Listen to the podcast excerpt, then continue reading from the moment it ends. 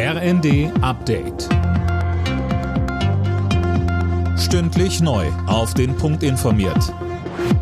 Ich bin Finn Riebesell. Guten Morgen. Die Ministerpräsidenten der Länder kommen heute und morgen in Hannover zusammen. Großes Thema bei der Konferenz die Energiekrise.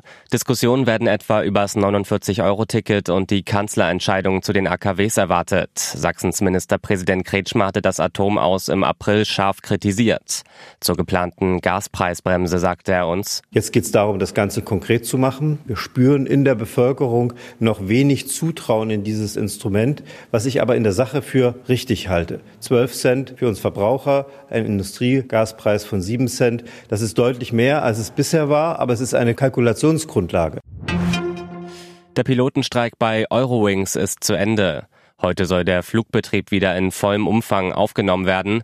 Die Gewerkschaft Cockpit und die Fluggesellschaft kündigten gemeinsam an, dass auch die Tarifverhandlungen fortgesetzt werden.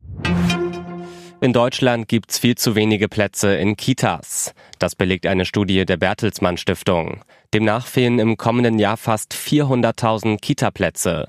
Vor allem im Westen ist das ein großes Problem. Im Osten dagegen mangelt es häufig nicht an Plätzen, sondern an Personal.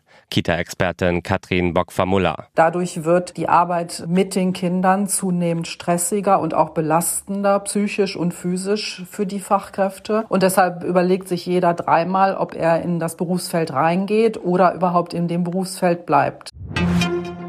Keine großen Überraschungen in der zweiten DFB-Pokalrunde. Die Bayern haben am Abend mit 5 zu 2 gegen Augsburg gewonnen. Auch Union Berlin steht im Achtelfinale nach einem 2 zu 0 Sieg gegen Heidenheim. Außerdem weiter Dortmund, Freiburg, Stuttgart, Düsseldorf, Paderborn und Sandhausen. Alle Nachrichten auf rnd.de